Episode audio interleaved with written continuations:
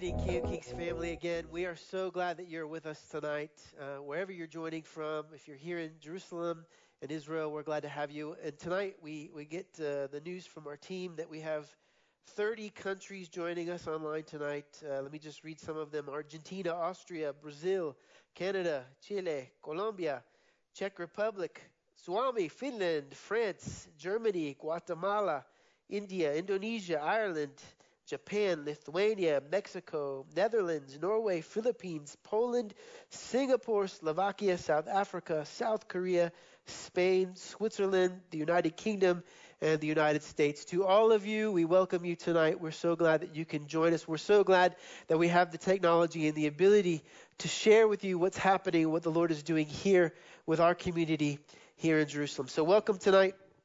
Uh, send greetings from Pastor Chad, uh, who is traveling in the United States at the moment. He sends his greetings.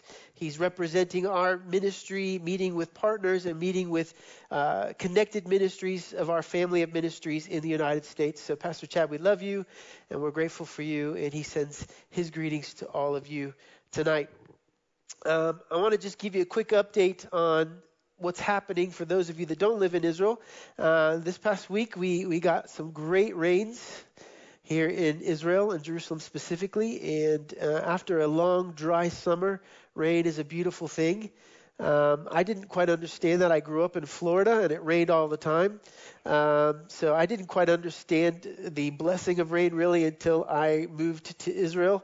And you go through the entire summer and it's dry and it's dusty. And then all of a sudden the first rains come and it cleans the air and it cleans the dust out of the city. And it's a beautiful thing.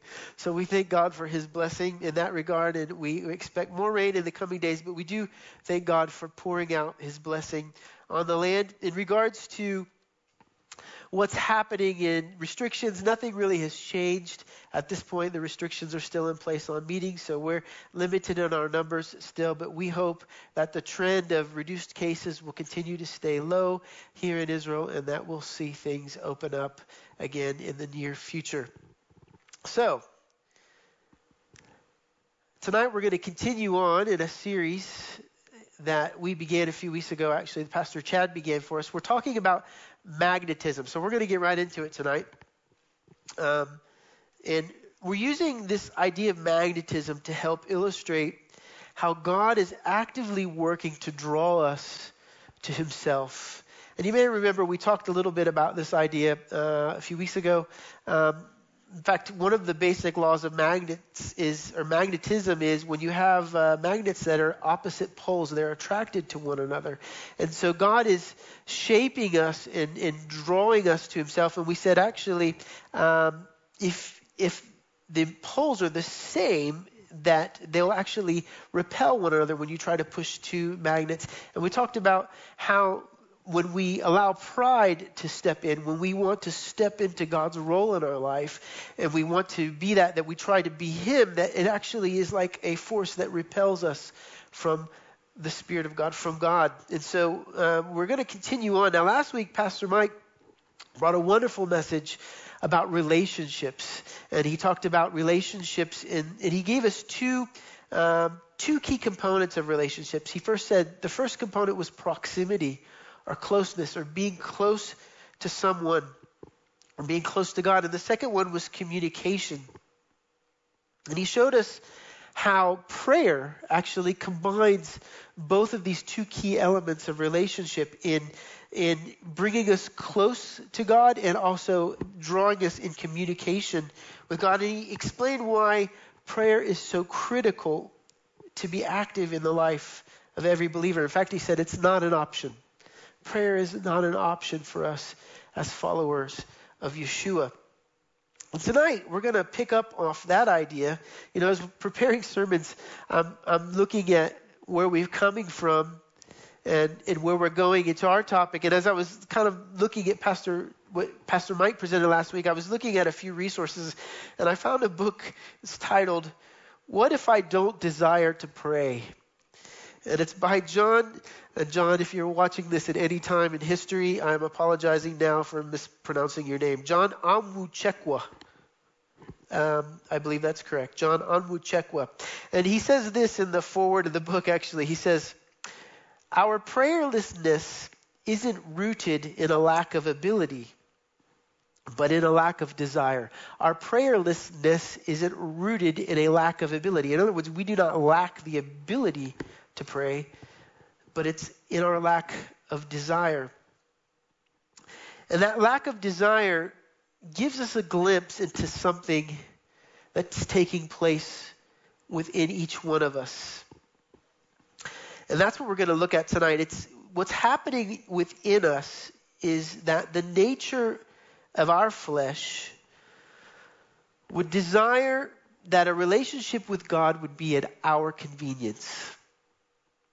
Let me say that again. That the nature of our flesh would desire that a relationship with God would be at our convenience. In fact, our flesh would desire that all relationships would be at our convenience. When I want to be close, when I want to receive attention or affection, when I want to communicate with you. As I was thinking about this, I was reminded of uh, something a good friend of mine from Finland, Hanu Ala. Hanu, if you're watching tonight, God bless you there in Finland. And for those of you that are joining us from Finland, this Finland tonight, this joke will make sense. But he told me a story one time. Now let me set this up that uh, f- at least generally, and I'm going to use general terms, Finnish people are not necessarily known as uh, being people of many words.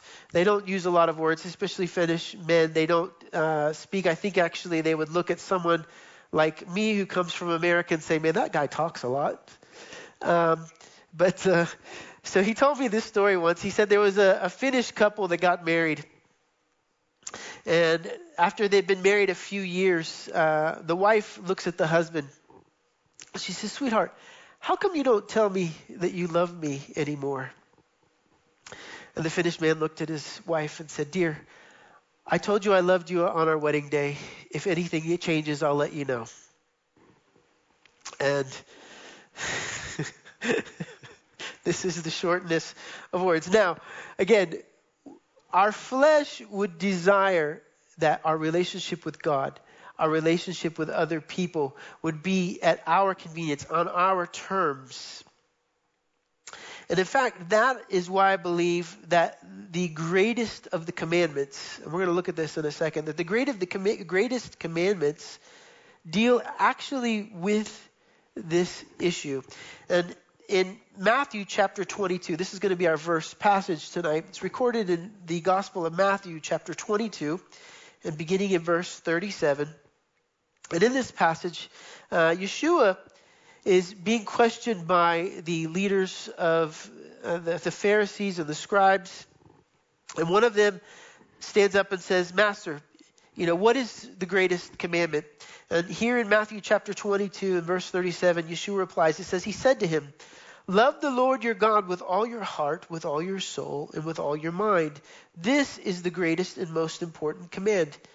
The second is like it. Love your neighbor as yourself. All the law and the prophets depend on these two commands. So if we really look at what this is getting at, that these two commands are asking us to put priority and to put effort into our relationships, first with God and then with those around us. Not to be at our convenience, but to be proactive. To be there is there is no clause in this that says, love the Lord your God uh, when you feel like it. It's it's asking us to be proactive. It's asking us to put priority. It's asking us to put effort. And that brings us for to our first key point for this evening. And our first key point this evening is this. The Spirit of God that dwells within us desires to draw us closer to God. The Spirit, his mission is to help us reform our desires so that they mirror the desires of God, and to empower us to serve God effectively. And so tonight we're going to be looking at this mission of the Spirit of God in, in us and what his mission is in us. Now let me read that again. It's to draw us closer to God. Where again, we're dealing with magnetism, how God is drawing us to himself. So the Spirit of God in us is, is drawing us closer, and his mission is to reform our desires so that they begin to mirror the desires of God and to empower us to serve God effectively, to align our thoughts with God's plans and purposes, to align our actions at, to be at his service.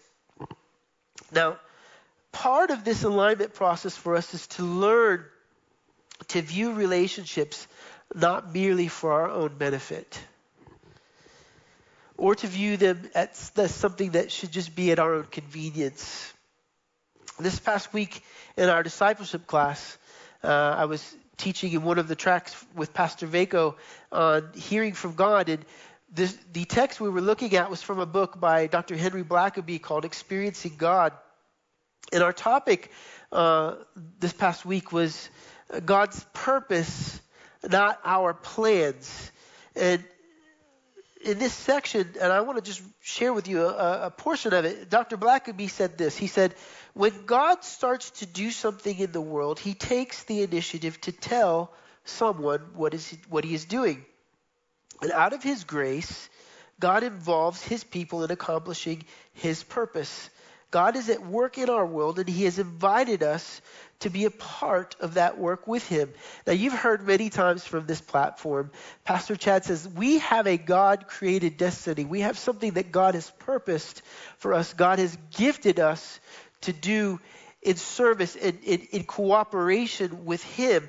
And what Doctor Blackaby is saying is, every time, and he, we're going to list a couple examples here, that God was about to do something in the earth. He spoke to people, and he gives these examples. He first says, when God, God warned Noah when he was about to bring divine judgment on the earth through a devastating flood. That's in Genesis chapter six. When God prepared to obliter- obliterate the, the debased cities of Sodom and Gomorrah, he revealed his plan to Abraham. That's in Genesis chapter eighteen. Likewise, God approached Gideon when he wanted to deliver the Israelites from the oppression of the Midianite nation. This is in Judges chapter six. When God was preparing to send the long-awaited Messiah to the earth, he told a teenage girl, Mary. It's in Luke chapter one.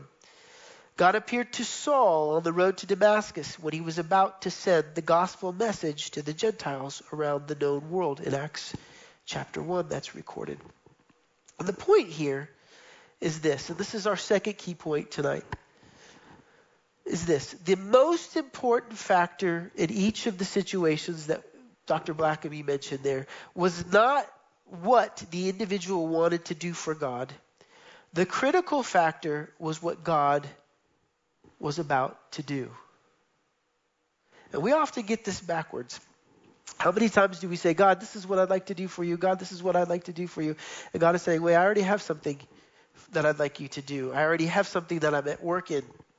If we consider the majority of scriptures, it is the story of God at work in the earth and bringing people into alignment with his plans. Now, realigning our thinking is in this way is not something that just happens easily. There's a struggle that's taking place. And we talked about this a little bit at the beginning. There's a struggle that's taking place within each one of us. And the Apostle Paul addressed it this way in the book, or actually in his letter to the Romans. In, in the letter to the Romans in chapter seven, beginning in verse eighteen. Chapter seven of Romans, verse eighteen. Paul says this, for I know that nothing good lives in me, that is, in my flesh. For the desire to do good The desire to do what is good is with me, but there is no ability to do it. For I do not do the good that I want to do, but I practice the evil that I do not want to do. So Paul here admits there's a struggle that's going on within him, within each one of us.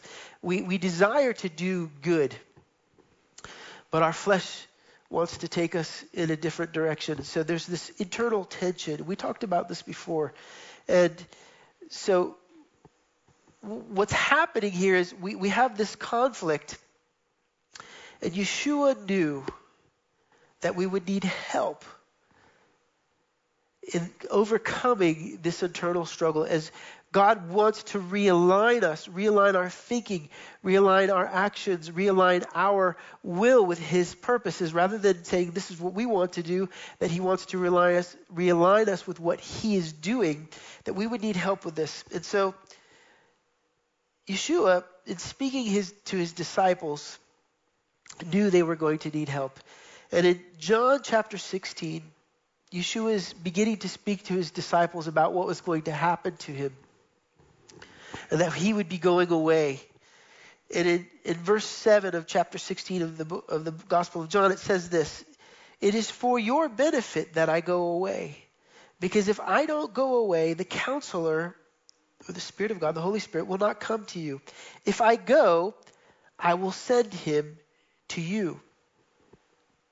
So Yeshua knew we were going to need assistance. And in fact, he believed so strongly in our need for the Holy Spirit that he said, it's better for you if I leave. When my work here is finished, it's better for you if I depart, and then I can ask the Father to send you the Holy Spirit. And in fact, he did. The coming of the Holy Spirit at Shavuot was actually an answer to Yeshua's intercession on our behalf. He asked the Father to send us his Spirit. It was the fruit of his purchase, the purchase that was made by his death and resurrection. Tonight, in our worship time, we, we gave honor and glory to Yeshua for the work that he accomplished at the cross. The cross has the final word. The cross, in his, his victory over death, his resurrection, enabled him to intercede on our behalf and say, Father, send them the Holy Spirit. They need your Spirit within them. So the Spirit was sent to be our partner, to help us in overcoming this opposition of our flesh to being realigned spiritually with God. He came and he lives in us to help us focus on God's purposes, not our own plans. He lives in us to help us see things from God's perspective rather than from our own distorted human view. You see, our flesh would desire to put God in our box, into our plans, to be available at our convenience. And really at the root of it all, the root of it all, if we really, really dig down deep and get to the root of it all, put God under our control. And the Spirit of God dwells in us and lives in us to help us overcome that part of ourselves.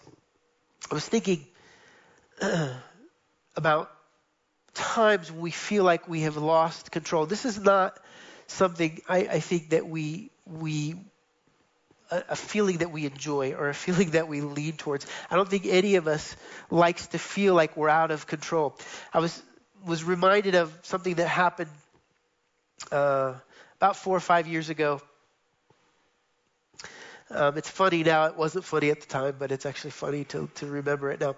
Uh, my oldest son, Kenton, was in a sports class in town, and it was in wintertime. It was cold. It was drizzling rain outside, and we were we had gone to his class. We were returning home. At that time, we lived in Arnona, and I had him and his little sister in the car. And this car was a gift to us, but it was beginning to have electrical problems. And so we were driving home after his class. Did I already say it's, it was cold and it was wet outside? Um, and we we come to this intersection. If you know uh, Jerusalem, David Remez, there's a roundabout right in front of the first train station. So I come to the roundabout, and I stop because someone was crossing the intersection of the crosswalk, and the car stops and dies. I turned the key. There was absolutely nothing happening, no sound, no nothing. It was, the car was completely dead.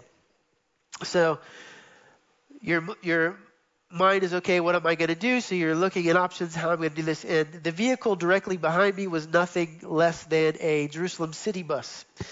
Um, So it took about thirty seconds until he was ready to begin honking his horn at me. So I put my emergency flashers on, and I looked across at the other side of the of the roundabout, and there was an entrance to a parking lot. So I thought, wow, if I could just get the car to that side. I could get it off the road and we could move to the next phase. So I had flashers on. I roll down the window, get out of the car. I get the car moving, push it around, get it off the road. And I get back in the car, close the door, and I sit down and I think, okay, you know, crisis averted. We can move on to calling my wife, let her know what's going on, and call the, the service, the tow truck service, road assistance team. Um, so I look down and I think, okay, where's my phone? And I didn't see my phone.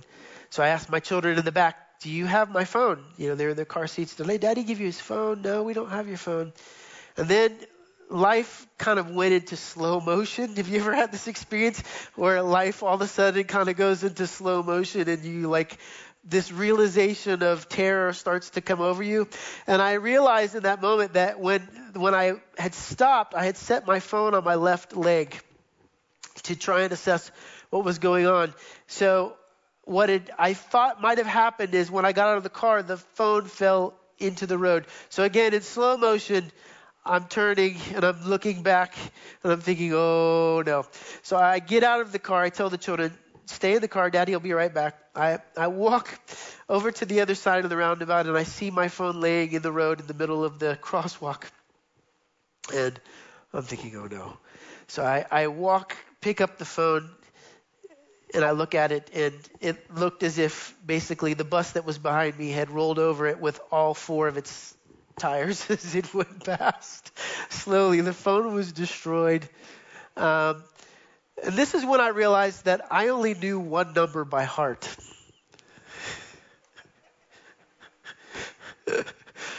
I, I had only memorized one phone number. It was my wife's number, but that was only. So now control is is leaving me in in in groups. Okay, I've, I've, I have no car. I have no phone, and I don't even know, other than my wife's number, who to call. So I, I take my children and I go into one of the restaurants there at the first station. The people were very kind, very nice, and I said, can I use your phone? So they let the kids sit down there, and uh, I was able to use the phone. And of course, I'm calling from a phone number that my wife has never seen before. So of course, she's not going to answer the phone. So then, you know, I know she wasn't sitting at home going, oh, my husband's calling. This is going to be fun. I'm going to make him wait. I, I know that isn't the truth, but that's how it feels.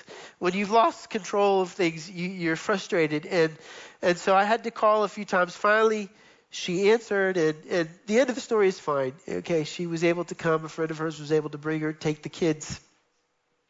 The tow truck came. We were able to get the car to the shop. My point is, as we lose control, It's it's not a pleasant feeling typically for us. It's, that, that moment wasn't pleasant. I wasn't sitting there going, this is so great. I just love when I lose control. I love when I feel like I have no way to, nothing else that I can do. It, it's not a pleasant feeling. I believe part of that is because we, there's in our nature, we're, we're created to survive. Okay? We're created to to survive. We're created to to to live, to to find the way to survive. And that nature sometimes works against us in surrendering control. That's what the Spirit of God is in us to help us with. It's one of His key missions. Now, this morning I was reading with our children. We've been reading in the, the book of Luke, and we were in uh, Luke chapter twenty. And we were reading a story, and it hit me this morning in relation to this, uh, that Yeshua, in his, in his message, in the parable that he shares, is really getting at the same heart. And I want to just share kind of generally what this is. So Yeshua is teaching at this point in Luke chapter twenty. He's teaching regularly in the temple. And people are starting to come and listen. He's made his entrance to Jerusalem. He's teaching. And the religious leaders come to him at the beginning of Luke chapter twenty, and they say this, uh, by what authority are you doing these things? Who is it who gave you this authority? And Yeshua asked them a question back about the ministry of John, and, and they're kind of, they, they're afraid to answer. So they don't really give an answer because they're afraid that if they say one thing, then he'll trap them. And if they say another thing, the people will stone them. So they don't really give an answer. And so Yeshua then says, well, I'm not going to give you the answer, but I'm going to tell you this story. And he tells a parable about uh, a landowner that owns a vineyard. And he says, this landowner had planted a vineyard, had this lovely vineyard, and he goes off and he he leases the vineyard to tenant farmers. And the harvest comes, and he sends a servant to collect some of the fruit from the harvest. It was to, to bring back. Now, we have to assume, because it's not presented in the story, but we have to assume that was in the agreement, that when he leased the land to them, that part of their return would be to give back to him some of the fruit. So he sends his servant. They arrive at the land, and the farmers basically mistreat him and beat him up and send him back. And he comes back to his master, and his, the master's like, huh, okay, well, I'll send another servant. So he sends another servant, and the same thing happens. They mistreat him, they beat him up, and they send the servant back to the landowner. So the landowner said, landowner says to himself, what, what should I do? And he thinks to himself, well, maybe I'll send my son. Maybe they'll respect my son if I send my son as my heir. Maybe they'll respect him. So he sends his son. And as the son arrives to the vineyard, the the farmers, the tenants say, ah, here's the heir. Let's do this. If we kill him, then there'll be no heir, and actually the land will become ours.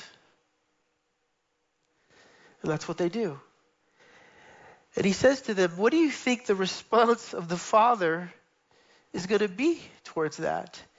And Yeshua really points to himself as the son. In fact, he continues on and he talks about the the the cornerstone the that was uh, becomes the, the chief stone. He, he, he likens himself into this parable.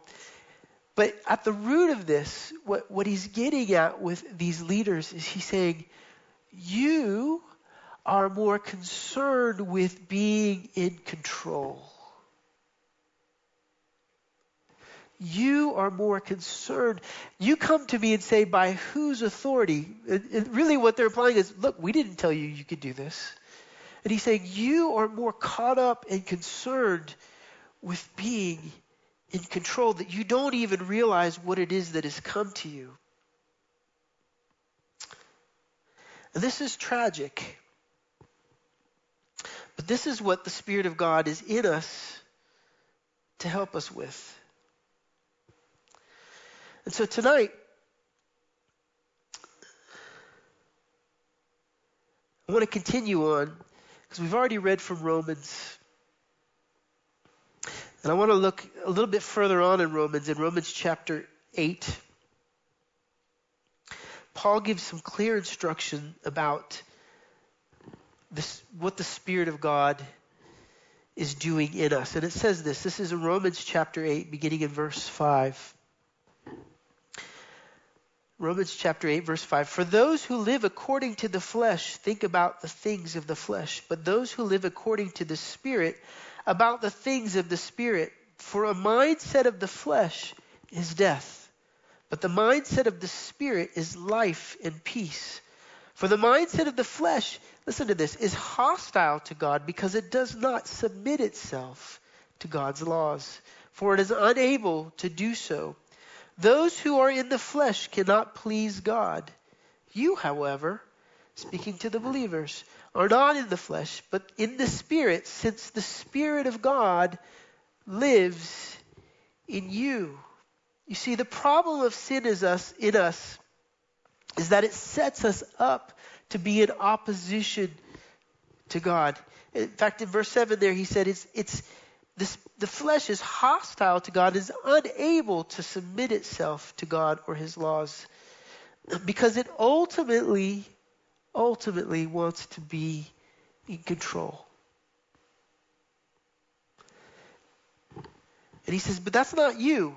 You're different because the Spirit of God lives in you and he's able to work in you and help you to release control. Paul reminds us that this is what the Spirit is in us, that if, if we're living in the flesh, then then we are we are living unto death. But if we're in the Spirit, we live a life full with, with peace. Now, it's possible, and I want to make one more point here tonight. It's possible for us, even as believers, even having the Spirit of God living in us, to still live in a self-oriented, flesh-guided way, even, even with God's Spirit excuse me, in us. Paul says this is an ongoing struggle. He admits it excuse me, of self.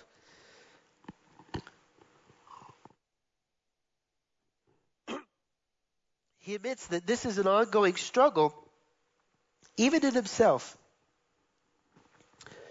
And this is our final and third key point tonight, and our final key point for this evening. It's this. We shouldn't be focused on how much of the Spirit of God we have, but rather on how much of ourselves we have surrendered to the Spirit of God. How much control have we surrendered to the Spirit of God? God desires to use us. Again, God has plans. He has desires for us, and He desires to use us in cooperation with His plans to bring truth and life to the world around us. We should be praying, God, use us to accomplish your will in the earth. And we need to make use of the Spirit that's in us to put to death this battle, the deeds of our flesh. This is what we owe Yeshua for sacrificing, for sacrificing his life, for, for interceding on our behalf and asking the Father to send us the Holy Spirit, the Spirit of God. First Corinthians chapter twelve, Paul writing to the Corinthians in First Corinthians chapter twelve and verse eleven, he's speaking of spiritual gifts, and he says this, but the one and the same Spirit is active in all of these, distributing gifts to each person as he wills. Distributing to each person as he wills. Spiritual gifts are given freely to us by the Spirit based on our acceptance.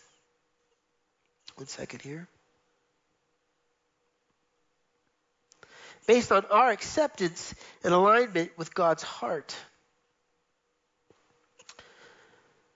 So how do we know if we are surrendering control of our lives to the Spirit of God? Well, it's really based on the gifts. Is it based on the gifts that we have received?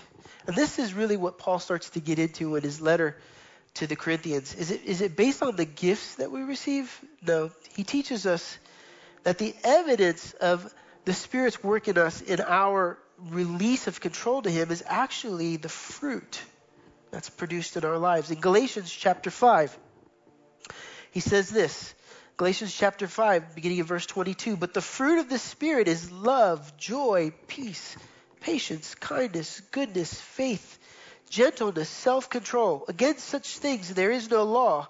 Now those who belong to Yeshua the Messiah have crucified the flesh with its passions. You hear this same theme over again in desires. Since we live by the Spirit, listen to this, we must also follow the Spirit. Since we live by the Spirit, we must follow. We must submit control to Him. We must surrender to His direction and leading in our lives.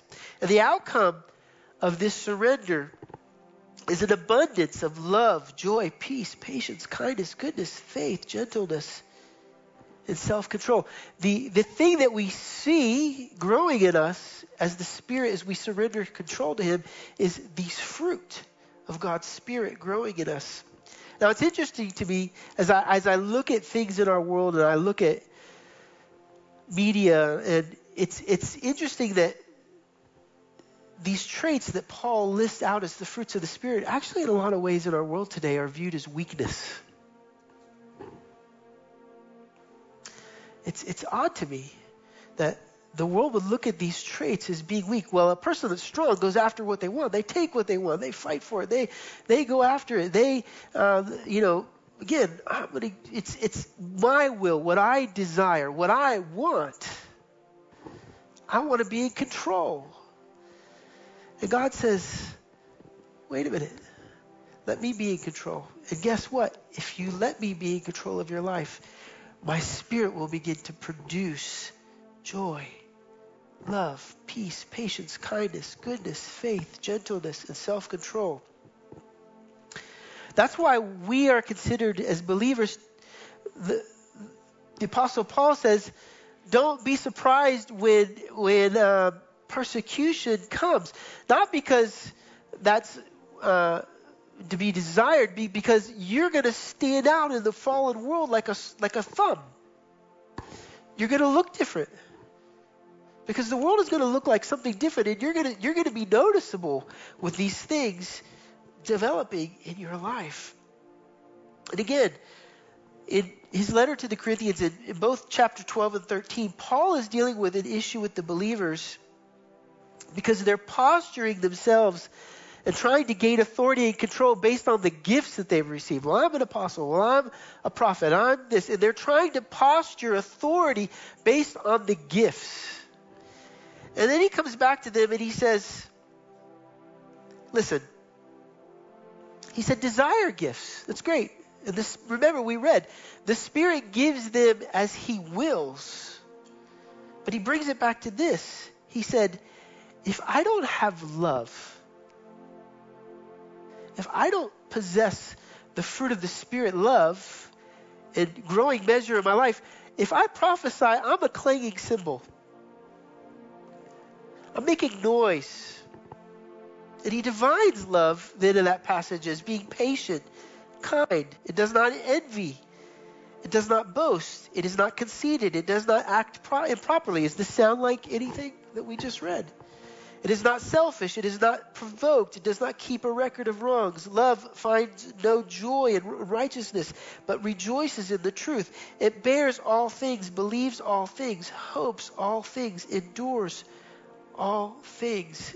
So remember, it's not about how much of the Spirit of God we have or what gifts we have received from him, because he gives those freely and willingly as we align ourselves with God's purpose. Rather, it's how much of ourselves have we surrendered to the Spirit of God. This is what's important, because he was given to us to teach us how to live this way, how to surrender to control, how to step away from death, from the way our flesh would lead us, and to, to move towards God and to his desires, to realign our thoughts and our desires with God's.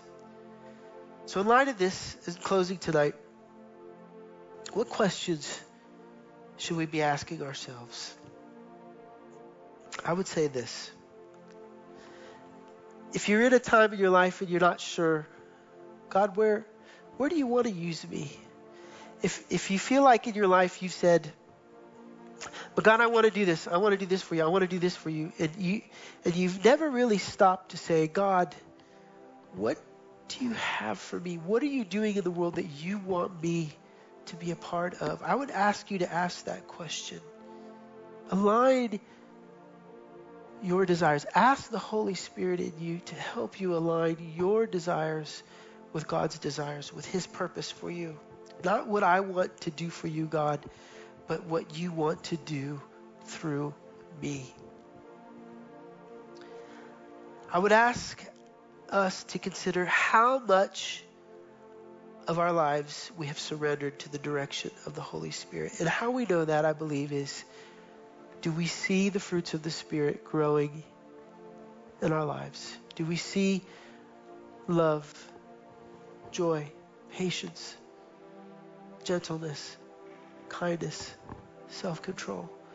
Do we see these kinds of things growing and developing in our life? And if not, then ask the Holy Spirit, Holy Spirit, I want to see these fruit in my life. Help me to learn to give control to you, to give control to your direction in my life. Let's pray tonight. Hallelujah. Yeshua, We thank you for your work on our behalf, which enabled the Father to send us the Holy Spirit. Now, Spirit of God, your work in us is to align us with the desires of the Father in his work here on earth. Spirit of God, empower us to serve effectively in our callings for the glory of the Father and for the good of his kingdom. And Father, we thank you tonight for your great love for us. We thank you, God, that you give us all that we need to live lives that are full of life, lives that are full of joy, lives that are full of love, lives that are full of peace. We thank you for sending your Spirit to us to help us to be full of these things in our life tonight. And again, Spirit of God, just continue to work in each one of us, we pray. In Yeshua's name, amen.